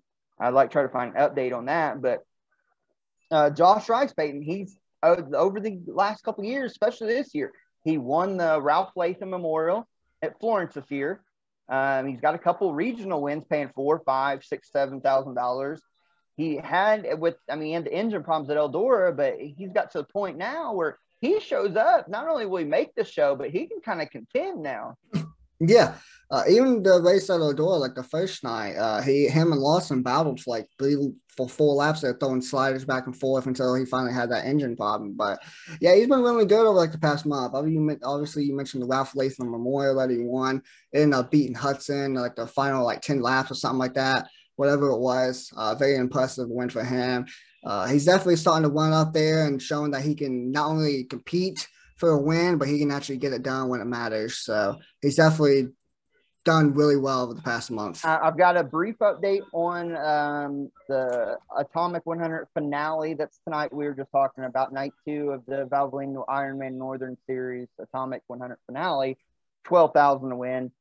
They only had 24 cars tonight, but again, a good field. Fast qualifier night was Devin Moran, topped the field at 13.730. The four heat winners was Devin Moran, RJ Conley, Josh Rice, and Turbo. And then the feature lineup tonight, I'm assuming they've already been running it now, but feature lineup, Moran and Rice on the front, RJ Conley, Turbo on the second row. You have Jared Hawkins, Dustin Nobby, Tyler Carpenter, Jerry Bowersock, Brennan Hornsby third, Row 6 is Gilpin and Caseville, a pair of Indiana guys. Row 7, Rod Conley, Hornickel. So a good field of cars, even though there's only 24. Michael Chilton's there starting towards the back. Looked like he had made it through a consolation race. So it'd be curious to see if Moran Rice continue to try to battle 1-2, if maybe Gilpin can get back up there. So I can't wait to see the results from that later tonight. Oh, yeah, I forgot to mention that. I didn't know where Gilpin was racing out, but I seen that his sister posted that he started 14th and ended up finishing 3rd, which is very impressive. Yeah, that was last night at a comment. Yeah, I didn't know where he was racing at because I didn't actually go in too deep on where he was racing at, but I seen he started 14th, finished 3rd. Last update, I swear I said this last time, but it keeps updating on Twitter here, but last update from the race, the firecracker at Lernerville, with 56 laps to go. There's a caution thrown out. Brandon Overton has took the lead. Chris Madden is 2nd, and Dennis Erb Jr. is 3rd. So that's my final update for that. Go figure. Go figure, huh? But nonetheless, there is, and like I said, the Lucas Oil was supposed to be over in Minnesota and I think Iowa this week, and they got rained out both last night and tonight. So cancellations there on that front. Sucks for those guys because I'm sure they would rather have been canceled earlier in the week. So a lot of them, like Davenport, Owens, and all them, could have made it over to the Firecracker. But nonetheless, that is your dirt racing roundup. That is the roundup on sports. And I think that's pretty much it for the pilot episode. Peyton, anything you got to say before we get out of here? Yeah, thanks for having me on. It's, like I said earlier on the intro, at the start of the show, that's definitely it's a different vibe for me because normally I'm co-hosting or hosting. It's very rarely that I get asked to come on as a guest. So when you asked me to join, I said, hell yeah, I'm down. I love talking sports. Obviously, college basketball is the main sport I love talking about. But I love talking about dirt racing, my other passion, even soccer. I love talking about it. I don't really watch NBA too much, but even dabble into like the NBA playoffs is cool to watch or cool to talk about. So it's definitely cool to have like another platform to talk about everything else that I love besides college basketball. Yeah, and let's be honest, you're the producer, but you're going to be on here hanging out. You may not speak a whole lot in some shows if I have a guest, or if it's just me, you'll probably be on here regularly. So you'll be on here a lot. But real quick, before we get out of here, literally just updated. Finale, the race over at Atomic, the Atomic 100 finale is over, $12,000. Conley survives Atomic, bags $12,000 payday. Advancing from the 13th starting spot in an attrition-filled and caution-plagued 60-lap race, Rod Conley of Wheelersburg, Ohio, overtook pole sitter and race-long leader Devin Moran of Dresden, Ohio, on the lap 49 of Saturday's Atomic 100 finale at Atomic Speedway, and led the remaining distance for a $12,000 victory on the Valvoline Ironman Northern Series. Conley pulled to a lead of 3.438 seconds at the final 9 laps, ran caution-free following Moran's flat tire on lap 51. Devin Gilpin and Tyler Erb finished 2nd, 3rd, respectively. Both drivers recovered from flat tires midway through the race. How about for Gilpin? 3rd last night, 2nd tonight in a big race, and actually came back from a flat tire to do so. So the final rundown, Josh Rice actually ended up finishing 20th. Looks like he broke part of all that. But Rod Conley, the veteran, gets the $12,000 win. Devin Gilpin 2nd. Tyler Herb Turbo 3rd, Jared Hawkins 4th, Dustin Nobby 5th, Henry Hornsby the 3rd, 6th, RJ Conley 7th, Todd Brennan 8th, Devin Moran 9th, and rounding out the top 10 was Tyler Carpenter. How about that? Good on Rod Conley and good on Gilpin getting a big top 2 podium finish. Yep, most definitely.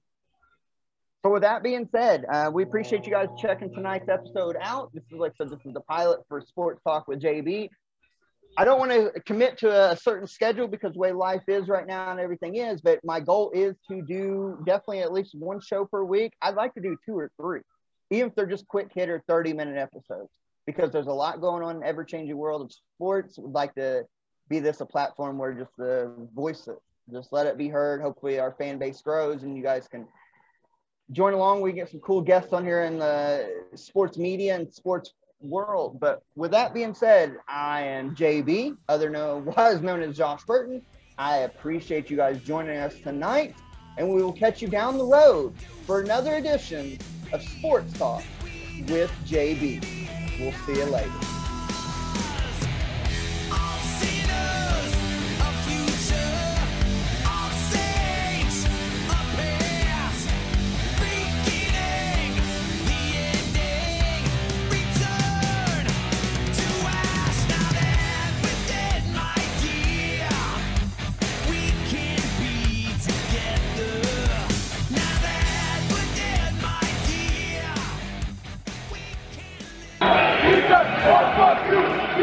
He said, one, two, he said, one, two, he said.